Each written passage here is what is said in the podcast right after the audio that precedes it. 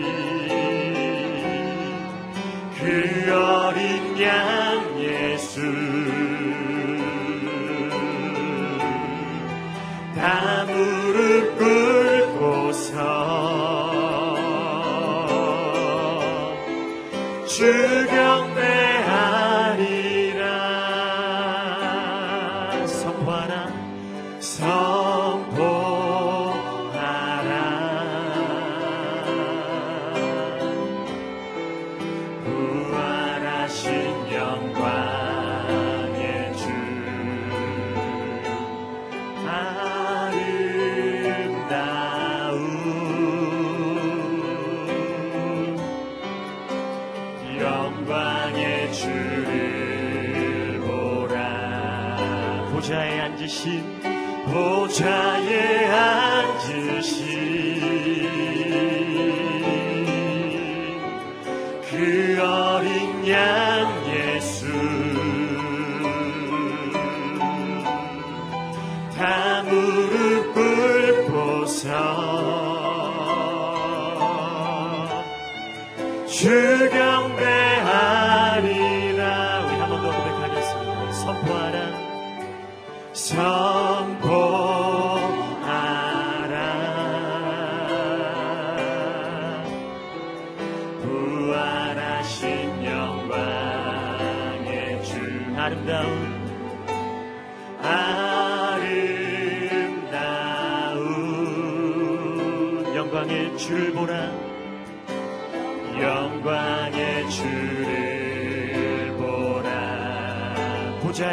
신 보좌에 앉으신 그 어린 양 예수. 다 무릎 꿇고서 주 경배하리라.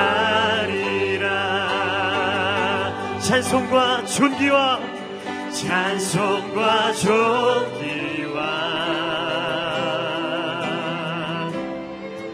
영광과 능력을 영원 영원토록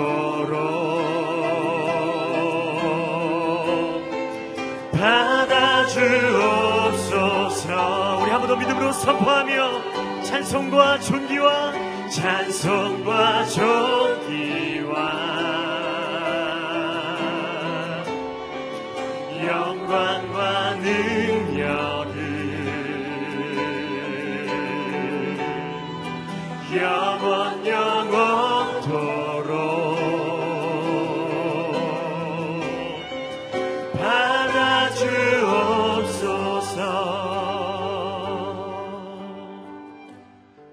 같이 예배를 위해 기도하며 나가겠습니다. 오늘도 새로운 생명, 새로운 한날을 우리에게 허락하심을 감사합니다. 이날도 주님의 인도하심에 순종하며 부르심에 합당한 삶으로 주께 영광이 되는 하루가 되게 하여 주시옵소서. 주의 말씀 가운데 걸어 나오시는 예수 그리스도를 우리 모두가 만나게 하여 주시옵소서. 우리 같이 예배를 위해 기도하며 나가겠습니다. 기도하십시다. 살아계신 하나님 아버지, 새로운 하루를 열어주시고 이날 또 우리에게 새로운 생명을 허락하심을 감사합니다. 주께서 베푸신 이 모든 은혜를 통하여 이날 또 우리로 부르심에 합당한 삶을 살아가기를 원합니다. 주님의 인도하심에 순종하며 그러므로 세상 가운데서 그리스도인으로 합당한 삶의 열매를 통해 주님께 영광이 되며 많은 사람들을 사랑으로 돌아보며 섬기며 그러므로 예수 그리스도를 순종한 한날의 삶이 되도록 인도하여 주시옵소서.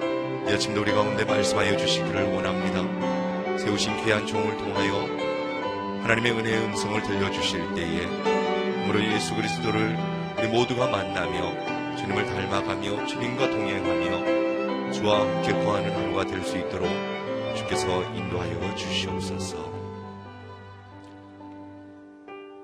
창조의 손길로 새로운 한날을 빚으시고 우리에게 선물로 허락하심을 감사합니다. 새로운 생명을 주셔서 이날 또 여전히 하나님의 부르심에 순종하며 하나님께 영광이 되는 새로운 한날의 기회를 허락하심도 감사합니다. 주어진 이날의 모든 것들을 통하여 주님께 영광이 되며 부르심에 합당한 삶으로 많은 사람들을 주께로 인도하는 참된 그리스도인의 하루의 삶을 감당하도록 축복하여 주시옵소서. 주의 말씀 듣기를 원합니다. 말씀 가운데 걸어 나오시는 예수 그리스도를 우리 모두가 만나게 하여 주시옵소서. 예수님의 이름으로 감사하며 기도드리옵나이다. 아멘. 오늘 아침 우리에게 주시는 하나님의 말씀은 신약성경 베드로후서 3장 10절에서 18절까지 말씀입니다. 베드로후서 3장 10절에서 18절 10절부터 한 절씩 교독하겠습니다. 하나님의 말씀을 봉독합니다. 10절 말씀. 그러나 주의 날이 도둑같이 올 것입니다. 그때 하늘은 큰 소리를 내며 떠나가고 그 구성 물질들은 불에 타 해체되며 땅과 그 안에 있는 모든 것이 드러날 것입니다. 이 모든 것이 이렇게 해체될 것이니 여러분은 어떤 사람이 되어야 하겠습니까? 여러분은 거룩한 행실과 경건함으로 하나님의 날이 임하기를 바라며 간절히 사모하십시오. 그날에 하늘이 불에 타 해체되고 그 구성 물질들이 불에 녹아 버릴 것입니다. 그러나 우리는 그의 약속대로 의가 지배하는 새 하늘과 새 땅을 바라봅니다. 그러므로 사랑하는 사람들이여 여러분은 이 일들을 고대하고 있으니 점도 없고 흠도 없이 주 앞에서 평강 가운데 드러나기를 힘쓰십시오. 또한 우리 주의 오래 참으심이 구원이 될 줄로 여기십시오. 사랑하는 우리 형제 바울도 그가 받은 지혜를 따라 이와 같이 여러분에게 썼습니다. 그는 그의 모든 편지에서 이것들에 관해 언급했는데 그 가운데는 더러 이해하기 어려운 것들이 있습니다. 무식하고 굳세지 못한 사람들이 다른 성경들처럼 이것들을 억지로 풀다가 스스로 멸망에 이르고 있습니다. 그러므로 사랑하는 사람들이여 여러분은 이미 이 사실을 알았으니 불의한 사람들의 속임수에 이끌려 여러분의 견고함을 잃지 않도록 주의하십시오. 함께 읽습니다. 도리어 우리 주이시며 구주이신 예수 그리스도의 은혜와 그를 아는 지식 안에서 성장해 가십시오. 영광이 이제와 영원토록 그분께 있기를 빕니다. 아멘.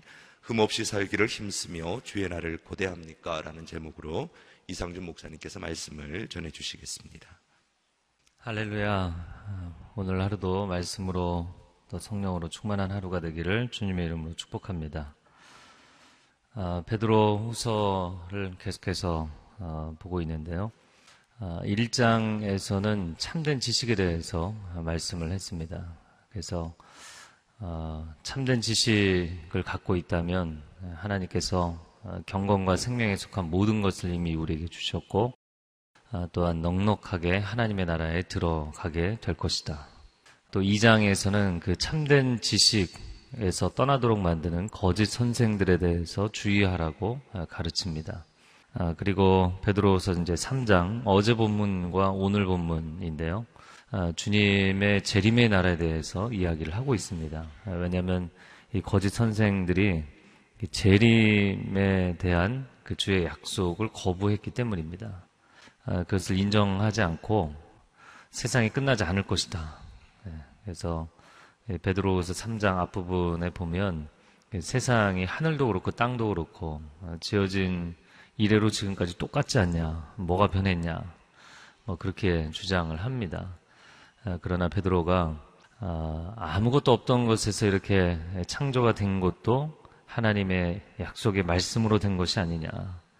그것처럼 보이는 세상이 이제 종결되고 사라지고 새로운 세상이 오는 것도 하나님의 약속의 말씀대로 될 것이다. 이렇게 변론을 하는 내용입니다. 그리고 오늘 이어서 계속해서 아, 주 예수 그리스도의 재림의 날에 대해서 이야기를 하고 있습니다.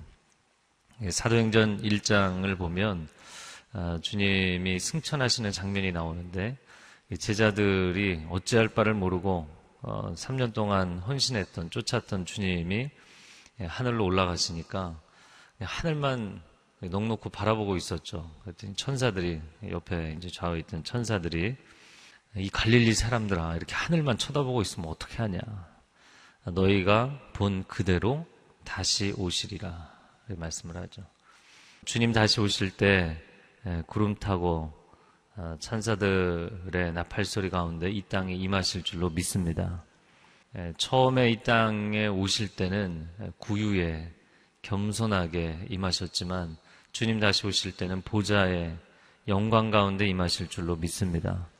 예, 처음에 임하실 때는 온 세상 죄를 지시는 어린 양으로 우리 가운데 임하셨지만 아, 주님 다시 임하실 때는 계시록의 환상처럼 아, 유다의 사자, Lion of Judah, 아, 하나님의 백성들의 왕이 되시는 만왕의 왕으로 임하실 줄로 믿습니다. 처음에 임하실 때는 우리의 모든 죄의 문제를 해결하시는 어, 우리의 구세주로 임하셨지만 이제 다시 임하실 때는 이 세상의 모든 죄와 악에 대해서 정죄하시는 심판주로 임하실 줄로 믿습니다. 주님의 재림에 대한 약속입니다. 오늘 말씀을 통해서 주님 오시는 날이 과연 어떠한가 아, 이야기를 하고 있습니다. 10절 말씀을 같이 읽어보겠습니다. 시작. 그러나 주의 날이 도둑같이 올 것입니다. 그때 하늘은 큰 소리를 내며 떠나가고 그 구성 물질들은 불에 타 해체되며 땅과 그 안에 있는 모든 것이 드러날 것입니다. 아, 주님 다시 오시는 날에 대해서 몇 가지 어, 말씀을 하고 있는데 첫 번째는 어, 그날은 도둑같이 오게 될 것이다. 예, 한밤중에 도둑이 갑자기 뭐 집에 침입해 들어온다. 뭐 밤에 들어올지 새벽에 들어올지 모르는 거잖아요. 예, 주의 날이 도둑같이 임한다. 어느 날 갑자기 오게 될 것이다. 아, 우리는 우리의 인생의 날들이 그 언제나 내일이 당연하게 주어질 것처럼 아, 그렇게 살아가고 있지만 더 이상 내일이 주어지지 않는 오늘이 마지막 날인 아, 시점이 오게 될 것입니다. 그것은 아, 지구적인 종말, 역사적 종말에 있어서도 그렇지만 개인적 종말에 있어서도 우리의 인생도 다 유효기간이 있기 때문에 끝나는 날이 오게 되죠. 근데 그 날이 한여름 소낙비처럼 갑작스럽게 온다는 거예요. 전혀 예상하지 못한 때 오게 될 것이다. 그런데 데살로니가 전서 5장 2절에서 5절 말씀에 보면 아, 동일하게 주의 날에 대해서 아, 때와 기한에 대해서는 내가 너에게 달리 할 말이 없다. 그러면서 몇 가지 이야기를 하는데 주의 날이 도적과 같이 올 것이다. 똑같은 이야기를 합니다. 그 날이 도적과 같이 온다는 것은 여인에게 해산의 고통이 갑자기 찾아오는 것처럼 그렇게 멸망의 날이 갑자기 찾아올 것이다. 그러나 우리는 어둠 가운데 거하는 것이 아니기 때문에 그리고 나서 이제 어, 전혀 어떻게 보면 약간 모순이 되는 이야기를 합니다. 주의 날이 우리에게는 도적과 같이 오지는 않을 것이다. 또 이렇게 이야기합니다. 데살로니가 전서 5장의 그 마지막 때에 대한 메시지를 하면서 그두 가지 양면적인 특징을 이야기하는 것이죠. 주의 날이 도적과 같이 오겠지만 그러나 빛 가운데 거하는 하나님의 사람들에게는 도적처럼 오지는 않는다. 깨어있는 사람들. 한밤중에 도적이 들어오지만 우리는 밤에 속한 사람이 아니라 낮의 사람이고 빛의 아들들이기 때문에 깨어 있는다는 것이죠. 여러분, 우리가 하나님의 임재 가운데 거하고 빛의 사람으로 살아가면 그 날은 갑자기 오지만 그러나 그렇게 갑작스럽지는 않을 것입니다. 할렐루야. 네, 이해가 되셨나요? 그, 마치 이런 거예요. 그, 새벽 예배 이제 싱어들 계신데, 어느 날 갑자기 어떤 집사님에게, 어, 싱어 좀 섬기시죠. 어, 저는 한 번도 해본 적이 없고요. 아, 저는 찬양에 그, 그 자리에 제가 서야 될지 모르겠습니다. 그럼 저는 속으로 이렇게 생각하는 거죠. 아니, 우리가 하는 게 뭐 다 처음 하는 거지. 해봤던 걸 하는 게 아니잖아요. 그렇죠? 뭐 설교도 어느 날 처음 하는 날이 오는 것이고 사역도 처음 섬기는 날이 오는 것이잖아요.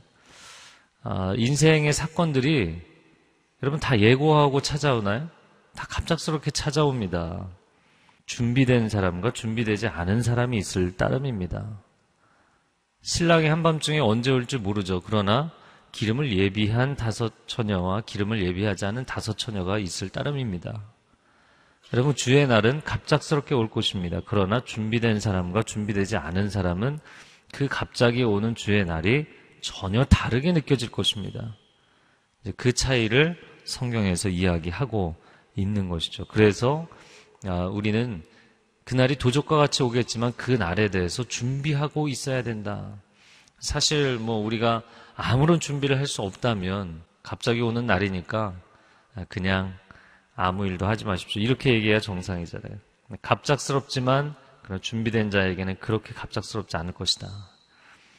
뭐 또 한 가지 예를 든다면 학생들 시험을 볼 때 정기적인 시험도 있지만 땡시라고 갑자기 선생님이 오늘 시험 보겠습니다.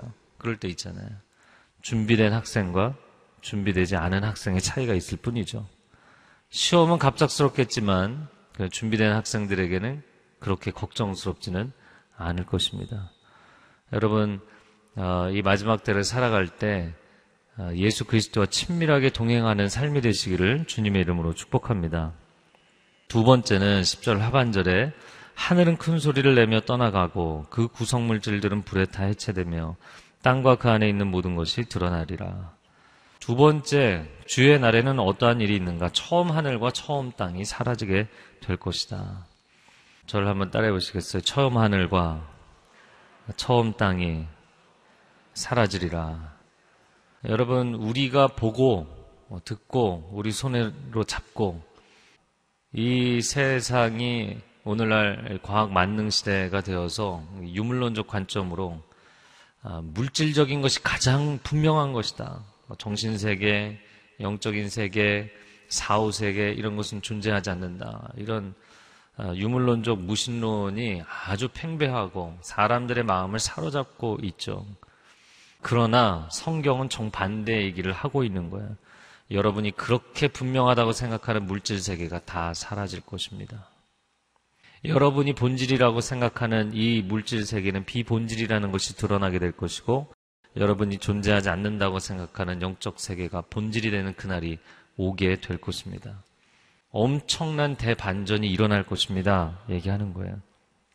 여러분, 꽃은 시들고 풀은 마르듯이 우리가 보고 있는 이 물질 세계는 영원하지 않습니다.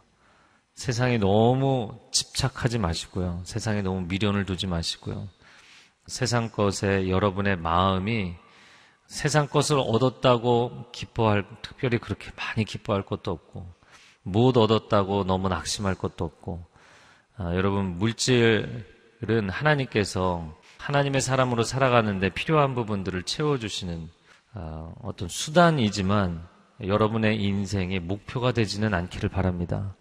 이 세상은 다 사라질 것이다. 자, 세 번째는 13절 말씀을 보면 그러나 우리는 그의 약속대로 의가 지배하는 새 하늘과 새 땅을 바라봅니다. 음, 저를 따라해 보세요. 새 하늘과 새 땅을 바라봅니다. 네, 우리가 아는 세상이 아닌 새로운 세상, 새로운 세계를 하나님께서 펼쳐주시고 우리를 그곳으로 인도하실 것이다. 예, 계시록 21장 1절에서부터 5절까지 말씀에 이 새 하늘과 새 땅에 대한 말씀을 하죠. 내가 눈을 들어보니 이전 하늘과 이전 땅은 사라지고 새 하늘과 새 땅이 펼쳐져 있다. 아, 그런데 보좌에서 큰 음성이 나서 말씀하시기를 하나님의 장막이 사람들과 함께 거할 것이다. 하나님께서 그들과 함께 거하시리라. 그래서 예언서에서 가장 하나님이 좋아하시는 표현이라 그랬죠. 아, 그들은 나의 백성이 되고 아, 나는 그들과 영원히 함께 거할 것이다. 계시록이 묵시록적인 특징을 갖고 있잖아요. 예언의 맥락 가운데 마지막 책, 완성의 책인데 하나님께서 정말 간절히 원하시는 건 우리와 함께 사는 거예요. 장막을 함께 아, 하고 집을 함께 짓고 사는 거예요. 그게 하나님께서 기뻐하시는 일이죠. 자, 그런데 13절의 표현을 보면 아, 중요한 표현이 한 가지 나오는데 의가 지배하는 새 하늘과 새 땅이다. 여러분 세상에는 불의가 가득하죠. 불의가 지배하는 마치 불의가 아, 의인 것처럼 악이 선인 것처럼 어둠이 비친 것처럼 같이 전도된 세상 가운데 우리는 살아가고 있습니다. 어, 베드로서 2장 말씀에 의인 롯이 그 소돔과 고모라의 아, 죄인들, 악인들 가운데서 그들의 악한 행실을 보고 들음으로 인하여서 그 의로운 영혼이 상처를 입었다. 고통했다. 이렇게 되어 있죠. 아, 최근에 어떤 분을 만났는데, 이분 기도 제목을 얘기하시는데 막 너무 억울해서 기도 제목을 다 얘기를 못하고 막 펑펑 우는 거예요. 사람이 살아가는 그 조직 안에서, 공동체 안에서 계속 반복해서 억울한 일을 당하니까 나는 정말 최선을 다해서 노력의 결과를 얻었는데 다른 사람들이 편법, 불법을 사용해서 내가 얻은 결과를 무색하게 만드는 이게 이제 계속 반복이 되니까 마음이 너무너무 어려운 거예요.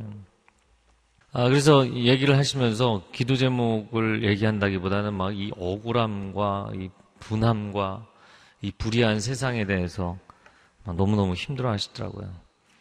그래서 제가 세 가지를 권면했어요. 첫 번째는 하나님을 신뢰하는 그 믿음, 아주 강력한 믿음으로 이 시간을 뚫고 나가셔야 되고 두 번째, 세상이 편법을 사용해도 따라올 수 없는 탁월한 실력을 갖추기 위해서 끊임없이 갈고 닦으십시오. 세 번째, 왜냐하면 사우랑이 쫓아다녔잖아요. 10년을 쫓아다녔지만 다윗을 못 잡았어요.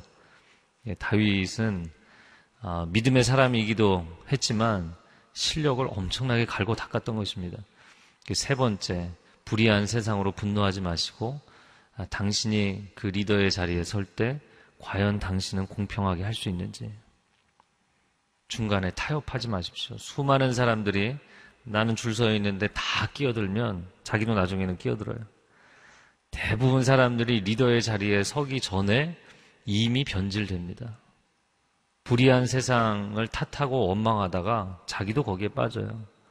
그런 일들이 회사에서도 또 어떤 조직에서도 또 공적인 업무를 하는 데 있어서도 또 우리 자녀들이 다니는 학교에서도 얼마나 많은지 모르겠습니다. 여러분, 불의한 세상 한가운데 살아갈 때 결코 절망하지 마시기 바랍니다. 왜냐하면 불의한 세상을 보면 마음이 낙심되고 절망이 되죠. 그러나 그게 자연적인 반응이라고 해서 받아들이시면 안 돼요. 왜냐하면 우리는 하나님의 희망의 존재이기 때문입니다. 우리 안에 하나님의 희망의 불씨가 꺼지는 걸 누가 좋아하겠어요? 그래서 상황은 절망스럽지만 절망을 받아들이면 안 돼요. 우리는 하나님의 희망적 존재이기 때문입니다. 두 번째는 분노하면 안 되고요. 분별을 하셔야죠. 무엇이 잘못됐는지 분별을 해야지 분노하면 그 분노 때문에 내가 타들어가게 돼 있어요. 세 번째는 아까 나눴던 것처럼 불의한 세상을 보면서 야 나만 당하고 있을 수는 없지 않느냐. 그래서 나도 타협하고 나도 편법을 나도 불법을 행하고 그런 삶을 살아서는 안 됩니다. 왜? 언젠가는 하나님이 그 지점을 지나서 당신을 그 자리에 세우실 것이기 때문에. 다윗이 어 나도 너무 억울하다. 나도 칼 들어서 쓰겠다. 그러면 그는 피해 정권을 세우게 되는 것이죠.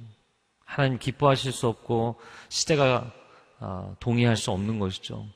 요셉이 종살이 옥살이 하면서 아뭐주 여주인이 뭐 이야기를 하는데 내가 생존하려면 이 정도쯤이야. 그러기 시작하면 뭐 그는 쓰임 받을 수 없는 거예요. 수많은 사람들이 그 길을 갑니다. 목사님 세상에서 사는 게 얼마나 힘든지 아십니까? 물론 힘들죠. 예, 그러나 세상이 절망스러울수록 여러분은 희망을 품어야 되는 줄로 믿습니다. 세상이 불의할수록 여러분은 하나님의 의를 나타내는 존재가 되어야 되는 줄로 믿습니다. 먼저 그의 나라와 그의 의를 구하라. 우리는 하나님 나라 백성들이기 때문에 불의한 세상을 따라가지 않습니다. 결국에는 불의함이 어, 한계 지점에 도달하고 하나님의 의가 지배하는 새 하늘과 새 땅이 오게 될 줄로 믿습니다. 네 번째는요, 11절 말씀에 이 모든 것이 이렇게 해체될 것이니 여러분은 어떤 사람이 되어야 하겠습니까? 여러분은 거룩한 행실과 경건함으로 살아야 되지 않겠습니까? 또 12절 말씀에 하나님의 날이 임하기를 바라며 간절히 사모하십시오. 어, 이 말씀을 같이 묶어서 이야기를 한다면 마지막 날을 염두에 두고 오늘을 살라는 것이죠. 여러분 사업을 할 때도 그렇잖아요. 지금 현재 우리 회사가 이 지점에 서 있는데 우리가 목표하는 지점은 여기다. 이게 모든 그 계획서의 기본 원리고 모든 내비게이션 방향을 찾아 길 찾아 갈 때도 기본 원리죠. 현재 지점과 목표 지점. 그리고 연결하면 가야 될 길이 나오는 거예요. 이게 로드맵이 나오죠. 중간 단계가 나오게 돼 있고 action plan 예, 어떤 행동을 해야 되느냐 예, 구체적인 단계들이 나오게 되는 것이잖아요. 그런데 우리가 오늘 막 열심히 살아요. 세상 물질을 얻기 위해서 지위를 얻기 위해서 학력을 얻기 위해 경력을 얻기 위해 열심히 살아요. 근데 내가 왜 이렇게 열심히 살지? 목표 지점이 분명하지 않은 마지막 날을 바라보지 않는 주님의 날에 내가 주님 앞에 서서 주님 나는 인생을 이렇게 살았습니다라고 뭐라고 얘기할 것인지 명확하지 않은 그냥 열심히 사는 것. 아니면 그냥 주어진 삶을 반복적인 패턴으로 매너리즘에 빠져 사는 것. 여러분, 지혜로운 사람은 마지막을 염두에 두고 사는 것입니다. 지혜로운 사업가는 목표 지점을 바라보고 가는 것입니다. 지혜로운 경주자는 꼬린 지점을 바라보고 달리는 것입니다. 열심히 달렸는데 엉뚱한 방향으로 달린다면 그의 수고한 것이 다 헛수고가 될 것이기 때문이에요. 마지막 날을 염두에 두고 오늘을 사는 저와 여러분이 되기를 바랍니다. 그렇다면 거룩한 행실과 경건함으로 살아야 될 것이 아닌가.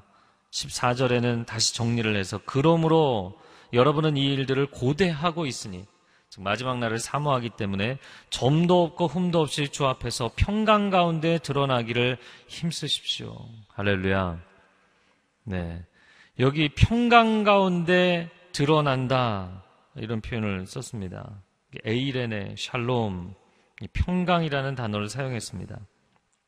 여러분, 우리가 이 땅에서 아, 세상적인 관점에서의 평안과 영적 관점에서의 평안은 전혀 다른 거예요.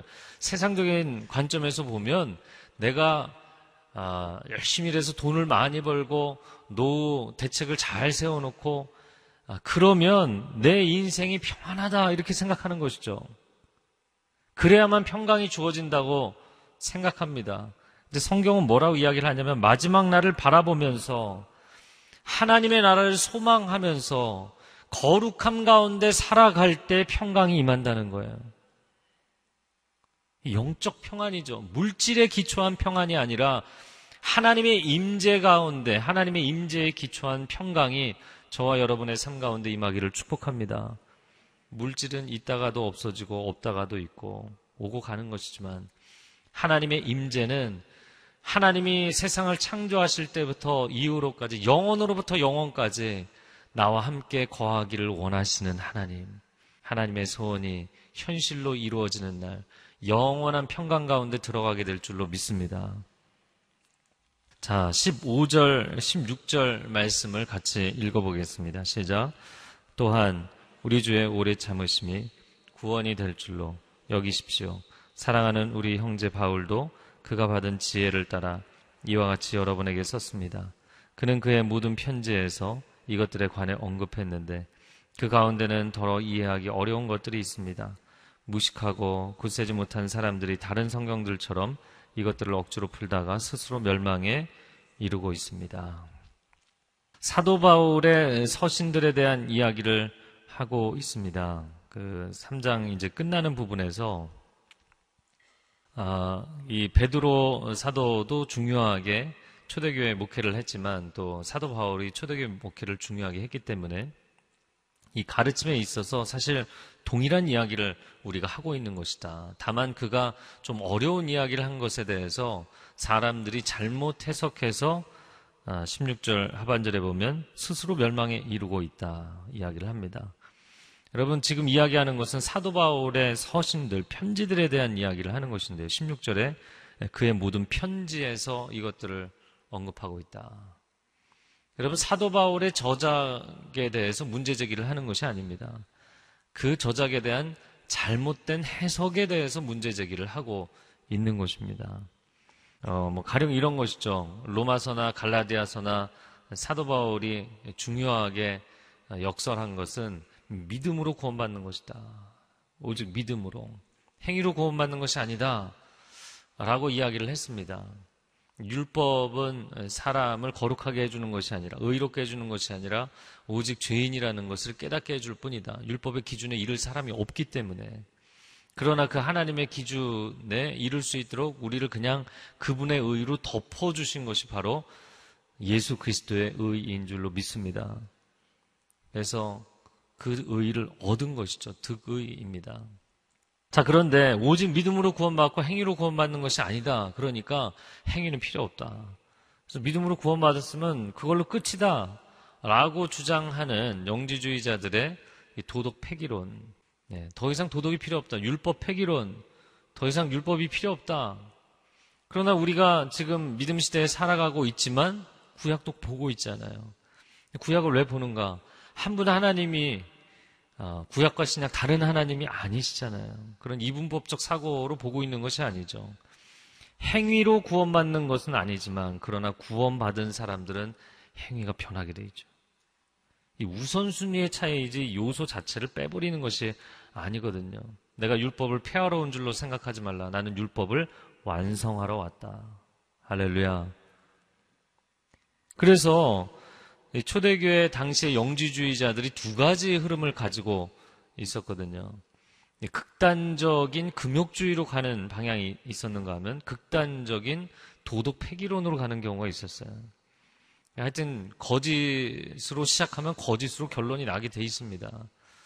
거짓된 주장을 했기 때문에 결국에 엉뚱한 방향으로 가게 됐는데 한쪽에서는 기존 교회보다도 더 율법주의적으로 사람들에게 당신이 신앙생활 헌신하는 삶, 뭐 사역, 하나님 앞에 뭐 전적으로 이렇게 다 하지 않으면 당신이 예수를 믿는다고 해도 크리스찬이 됐어도 당신 구원 못 받는다. 이렇게 막 위협하는 거예요. 공포 정치를 하는 거예요.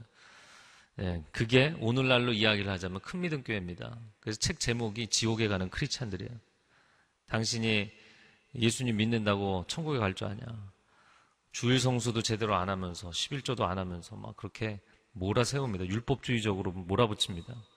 그러면 거기가 무서워서 누가 다니겠는가? 많이 다닙니다. 왜 그런가? 신앙생활을 더 열심히, 더 열심히, 더 열심히 하고 싶은 사람들이 자기 자신을 막 채찍, 채찍질 하면서 신앙생활을 하는 거예요. 율법주의적 패턴이죠.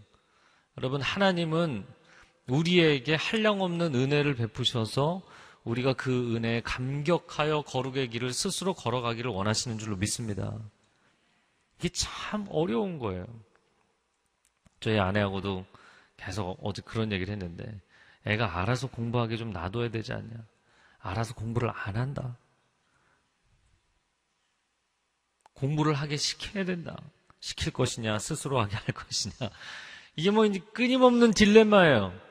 여러분 신앙생활에 물론 훈련이 필요하고 아, 여러 가지 권면이 필요하죠.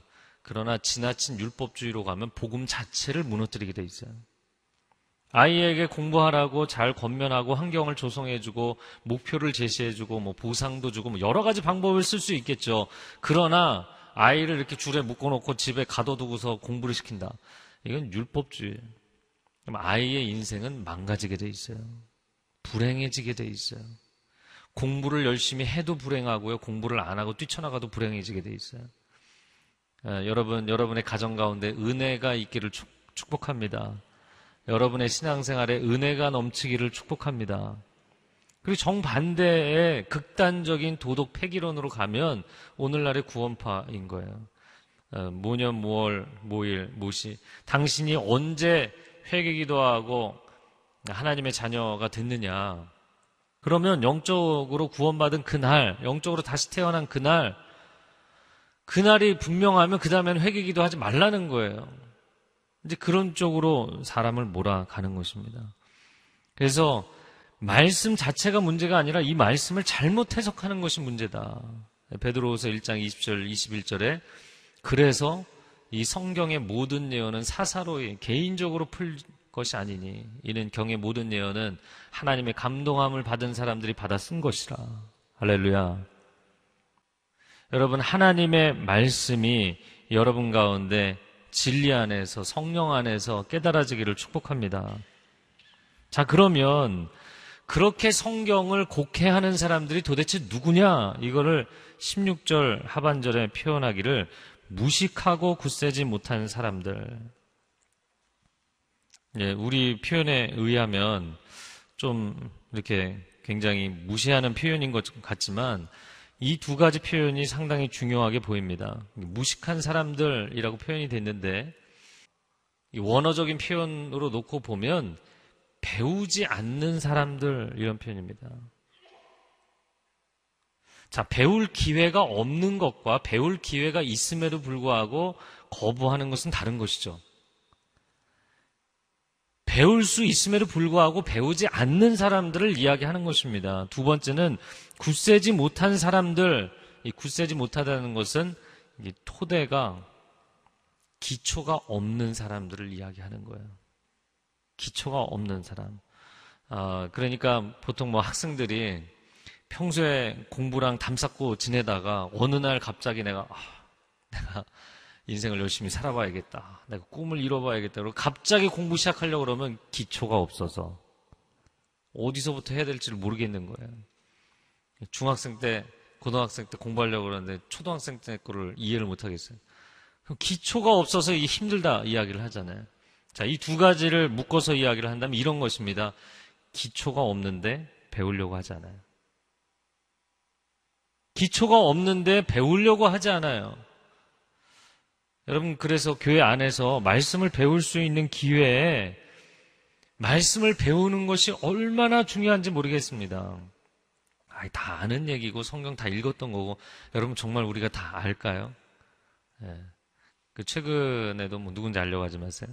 최근에도 어떤 분이 그 사회적인 이슈였는데 그 이슈에 대해서 어떤 분이 이상한 얘기를 하는데 자기가 해줄 말이 없었다. 그래서 사실은 제가 해줄 말을 얘기해 주면서도 제 속마음으로는 좀 놀랐어요. 왜냐면 그분은 교회에서 리더십으로 굉장히 오래 있었고 또 훈련도 많이 받은 분이었거든요. 그래서 이 정도는 알고 있지 않을까 근데 모르고 있더라고요. 아무런 해줄 말이 없었다는 그 이야기를 들으면서 오히려 저는 놀랐어요. 여러분, 과연 우리가 하나님의 말씀을 배울 수 있는 기, 기회에 열심히 배우고 있는가? 하나님의 말씀이 우리의 관점이 되고, 하나님의 말씀이 우리의 가치관이 되고, 하나님의 말씀이 우리 내면의 논리가 되고, 언어가 되어 있는가? 여러분, 말씀이 그냥 꾹 찔러도 말씀이 나올 수 있는 그런 사람들이 될 수 있기를 바랍니다. 말씀으로 충만한 사람들이 되시기를 축복합니다. 그래서 하나님의 말씀의 기초가 내 인생의 기초가 되어서 살아가면 그 영적 지혜와 지식이 나를 성장시키고 성숙해 할 뿐만 아니라 이 거짓의 시대를 뚫고 나가게 하실 줄로 믿습니다. 그게 마지막 18절 말씀입니다. 18절 이 베드로후서 마지막 인사말인데요. 같이 읽어보겠습니다. 시작. 도리어 우리 주이시며 구주이신 예수 그리스도의 은혜와 그를 아는 지식 안에서 성장해 가십시오. 영광이 이제와 영원토록 그분께 있기를 빕니다. 예수 그리스도의 은혜와 그를 아는 지식에서 자라가십시오.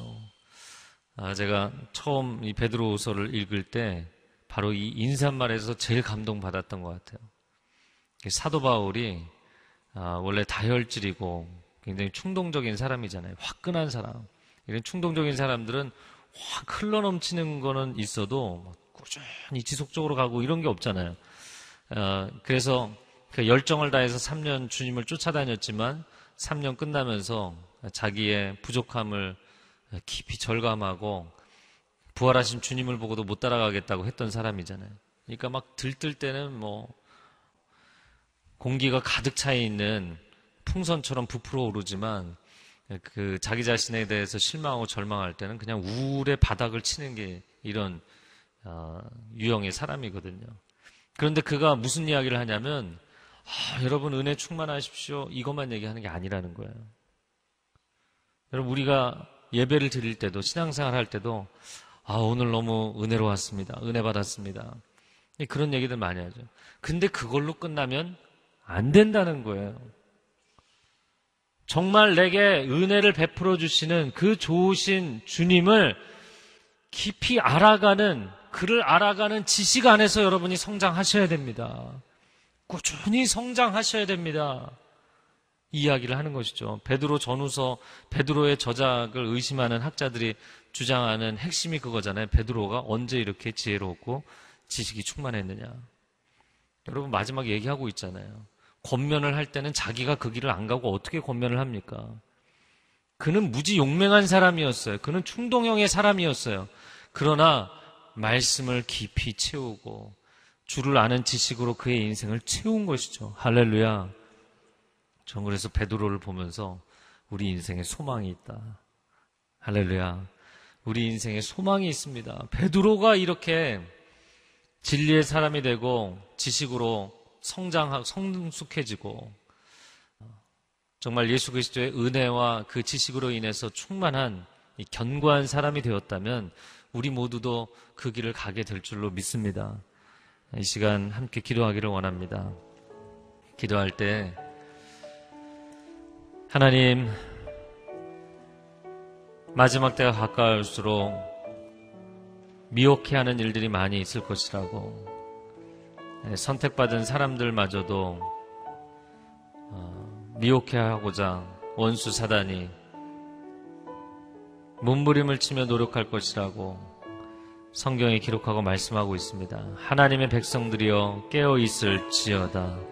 주의 날이 도적과 같이 말지라도 준비된 사람들에게는 갑작스럽게 임하는 것이 아니라 예비되고 준비하고 사모하는 사람들에게는 은혜와 축복으로 임하게 될 줄로 믿습니다.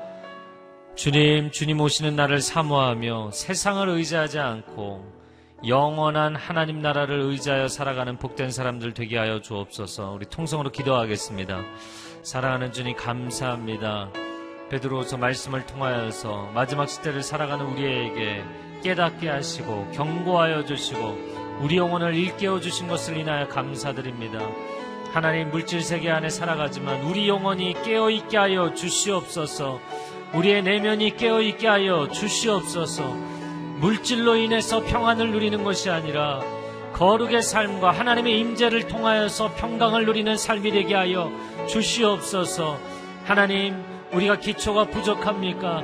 하나님 열심히 겸손히 배우게 하여 주시고 그 하나님의 말씀의 지혜가 지식이 우리 안에 충만하여서 이 거짓 시대, 시대를 뚫고 나갈 수 있는 하나님의 사람들 될 수 있도록 붙잡아 주옵소서 강건케 하여 주시옵소서 이 시간 한 번 더 기도하겠습니다. 기도할 때 여러분 올해 아, 성경 말씀을 통독하기로 결심하고 성경 말씀을 공부하고 배우기로 결심한 분들 있다면 아, 그 결심이 흔들리지 아니하고 끝까지 갈 수 있기를 바랍니다. 어 하나님 말씀으로 충만한 사람이 되게 하여 주옵소서. 내게 베풀어 주신 한량없는 구원의 은혜만 감격하며 사는 것이 아니라 진리의 지식으로 충만한 하나님의 사람들이 될지어다. 말씀으로 충만하여서 거짓을 분별하는 사람들이 될지어다. 우리 자녀 세대도 하나님의 진리의 말씀으로 충만케 될지어다. 우리 두 손을 들고 주 한번 외치고 기도하겠습니다. 주여! 오 하나님 이 시대 가운데 하나님의 백성들을 진리로 충만케 하여 주시옵소서. 너희가 진리를 알지니 진리가 너희를 자유케 하리라. 진리의 말씀으로 충만하여서 거짓의 시대, 어둠의 시대를 뚫고 나가게 하여 주옵소서.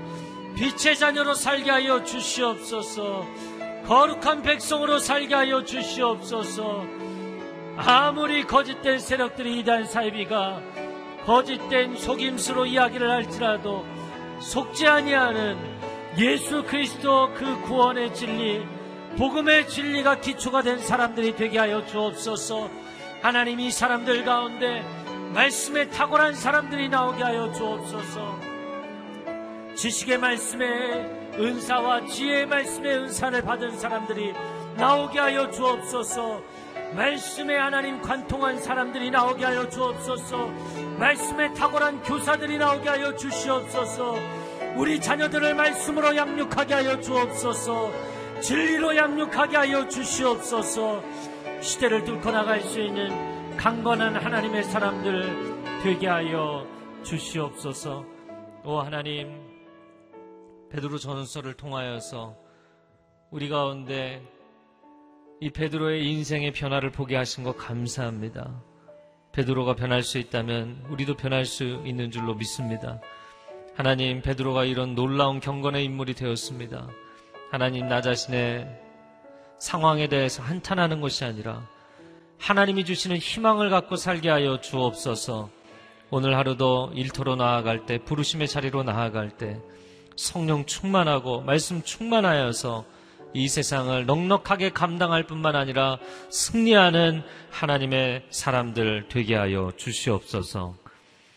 이제는 우리 주 예수 그리스도의 은혜와 하나님 아버지의 극진하신 사랑하심과 성령의 교통하심이 오늘 주 예수 그리스도의 은혜와 그를 아는 지식에서 자라가기로 결단하고 다시 한번 이 진리의 말씀을 더 깊이 사모하며 살아가기로 결심하는 귀한 하나님의 백성들 위해 땅끝에서 이 진리의 복음을 증거하는 귀한 성교사님들 위해 이제로부터 영원토록 함께하여 주시기를 간절히 축원하옵나이다.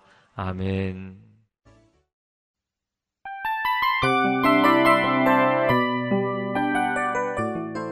이 프로그램은 청취자 여러분의 소중한 후원으로 제작됩니다.